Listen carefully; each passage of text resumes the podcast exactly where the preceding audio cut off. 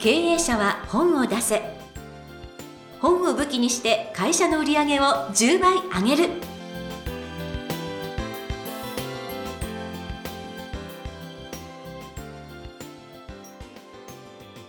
皆さんこんにちは。坂田陽子です。経営者は本を出せ。本を武器にして会社の売り上げを10倍上げる。ジャイアン今回もよろしくお願いいたします。はいよろしくお願いします。さてあの前回あの北海道での公演ロバキオ公演伺ったんですけれどもなんかこう東京でもされたんですって？はいえっ、ー、と北海道600人ぐらい、えー、いらっしゃったんですかね。東京は1000人を超えてたんですけども東京ではジャイアン350人と名刺交換しました。もう大変でした。すごいこの間200人で今度は300人もほぼ倍ですね、はい、でしかも全員があのえ本を出したい人ですね。本を出したい人来てくださいで名刺交換しましたので。マジですか、はい、すごいですね。いやもうなんか吉田さんがすごいどんどん遠い人になっていく感じがしますよ。あの私の講演時間は10分ぐらいなので。はいもうあれですね、えー、ロバート教授が自分の講演会の中で一番最後に言ったのが、はい、えー、人生で一番価値のある財産は知財だって言ったんです。知的財産だそれは皆さんの頭の中に入っている頭脳だで具体的には本だって言ったんですよ、えー、で彼はやっぱり金持ち父さん貧乏父さんこれが3800万部世界で売れてるのでそれだけ有名になったので結局は本なんです。えという話を最後にしてくれたんで、みんなジャイアンのところに殺到しました。すごいです、はい、いやでもこれを聞いてる皆さんもねぜひ本を出版するために聞いていただいているので、経営者の皆さんぜひ出版していただきたいと思います。ということで、ジャイアン、本日もよろしくお願いいたします。はい、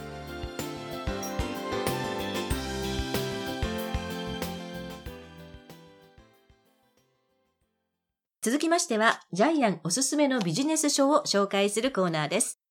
このコーナーでは、ジャイアンが出版プロデュースをした本も含めて、本を出したい経営者の皆さんに読んでもらいたいというビジネス書をご紹介しています。今回の一冊よろしくお願いいたします。はい。人が集まる場所を作るサードプレイスと街の再生。うん。著者は、えー、国分博正さん。えー、プロフィールを読んでもらってよろしいですか？はい。はい。1962年、北海道歌志内市生まれ。自身が代表を務める町政策室では、風土の継承、コミュニティの創造、自然との共生を軸に、地域文化が根付く街づくりを手掛けていらっしゃいます。これまで国内外での街づくり、都市再開発、そして地場文化発信拠点、屋台村など、およそ30年間で500カ所以上の街づくりや施設づくりに携わっていらっしゃいます。はい、えー、ということで、国分さんはですね、単なる、えー、ホテルやビルを作ってる人じゃなくて、街を作ってる人です。そう、街。はい、街です。で、ジャイアンが沖縄で、まあ、必ず行くと言っていい場所があるんですけども、はい、それが無人島なんですけども、昔無人島だったところなんですけども、うん、瀬長島、えー、国分さんはその無人島丸々一個、えー、沖縄最大の観光地にしてしまったんですね。要するに街を作ってしまったんですけども、はい、え海かじテラスっていう町です。はい。で、これ海の村で、その国分さんが作ったコンセプトが素晴らしいんですけども、人と風をつなぐ海の集落。このキャッチコピーがどれだけ秀逸かっていうのは、えー、広告代理店とかですね、えー、文章を作ってる方には響くと思うんですけども、人と海をつなぐ海の集落っていうコンセプトで街を作ったんです。これがどれほど天才的なことかっていうのはですね、まあ、詳しく説明しませんけども、はい、えー、ちょっと考えていただきたいんですけども。はい。はい。ということで、彼は世界中に街を作ってます。はい。えー、まあ、屋台村も作ってるんですけど、沖縄の国際通りの屋台村、えー、ものすごく流行ってます。大黒寺です。えー、鹿児島の鹿児島ふるさと屋台村。ここ、屋台村の人たち全員方言で話すそうです。へえ。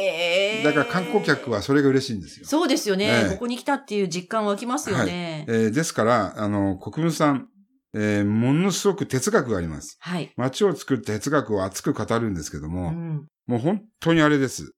もう尊敬できるぐらいですね、その地域のうん。歴史、文化、景観をうん守るっていうことに命がけでやってます。そうですよね。はいで実はジャイアンは昔21年前なんですけども、農林水産省で村おこしやってました。ほー。はい。フーサット情報センターというですえね、え。えー農林水産省の外郭団体に属してですね、うん。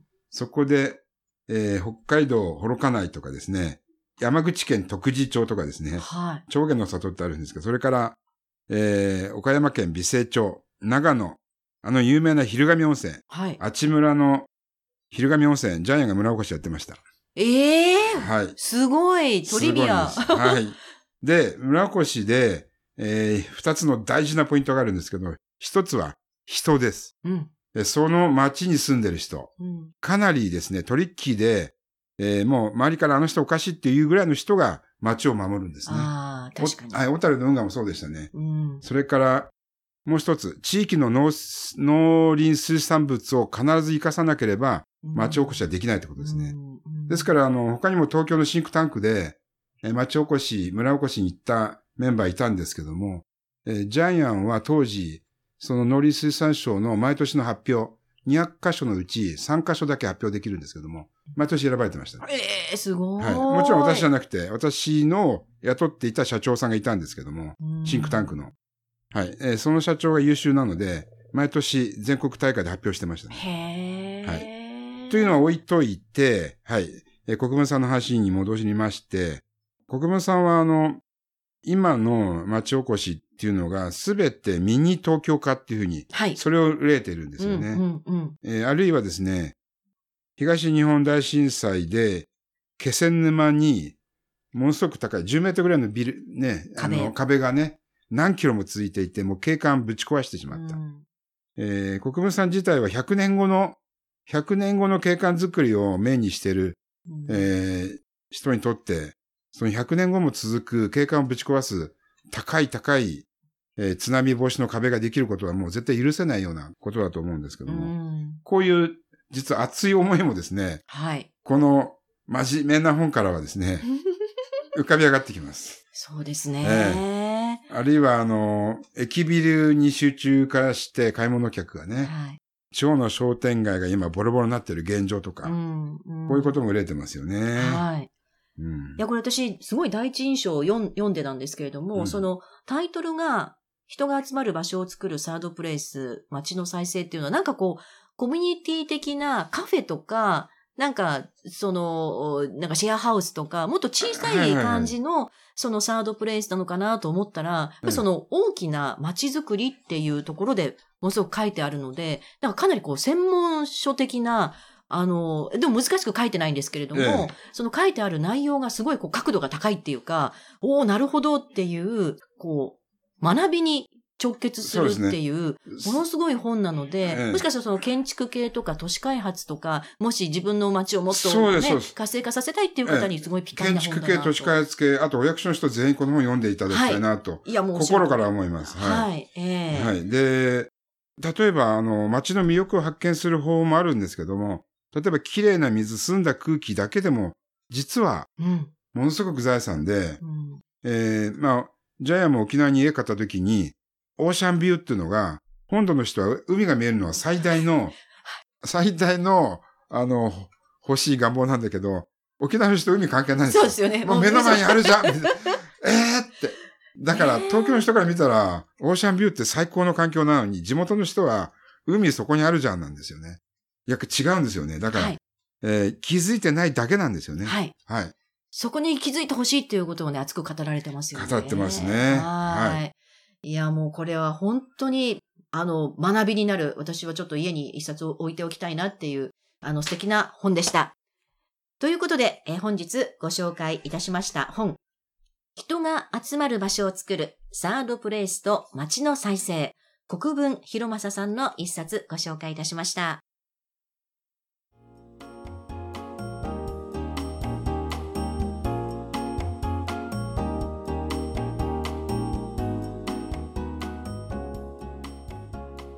続きましては、ブックウェポンのコーナーです。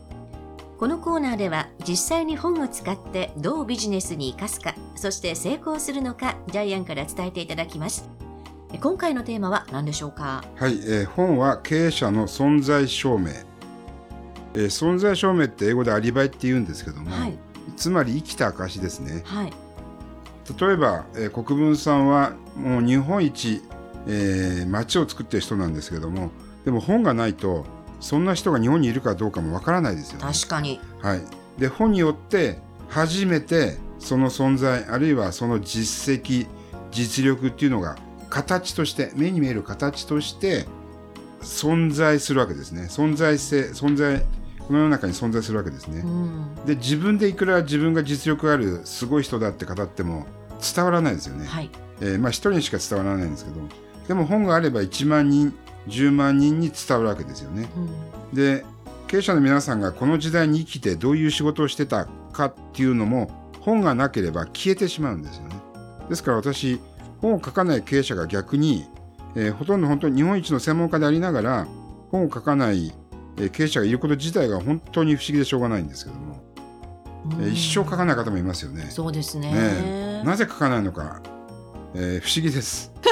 ぜひ書いてください。はい、はいもう皆さんもぜひね、ご自身のこう存在をね、証明するためにも、えー取り組んでいただきたいと思います。ということで、ブックウェポンのコーナー、今回は、本は経営者の存在証明でした。ありがとうございました。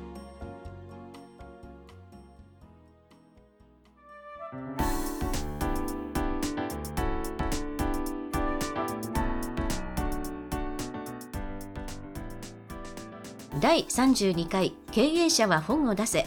いかがだったでしょうか？この番組ではジャイアンへの質問もお待ちしています。本を出して売り上げを上げたい方は天才工場のホームページをぜひチェックしてみてください。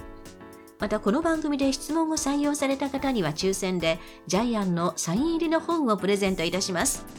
それではジャイアン今週もありがとうございました。はい、えー皆さんもぜひこの時代に生きた証を残してください。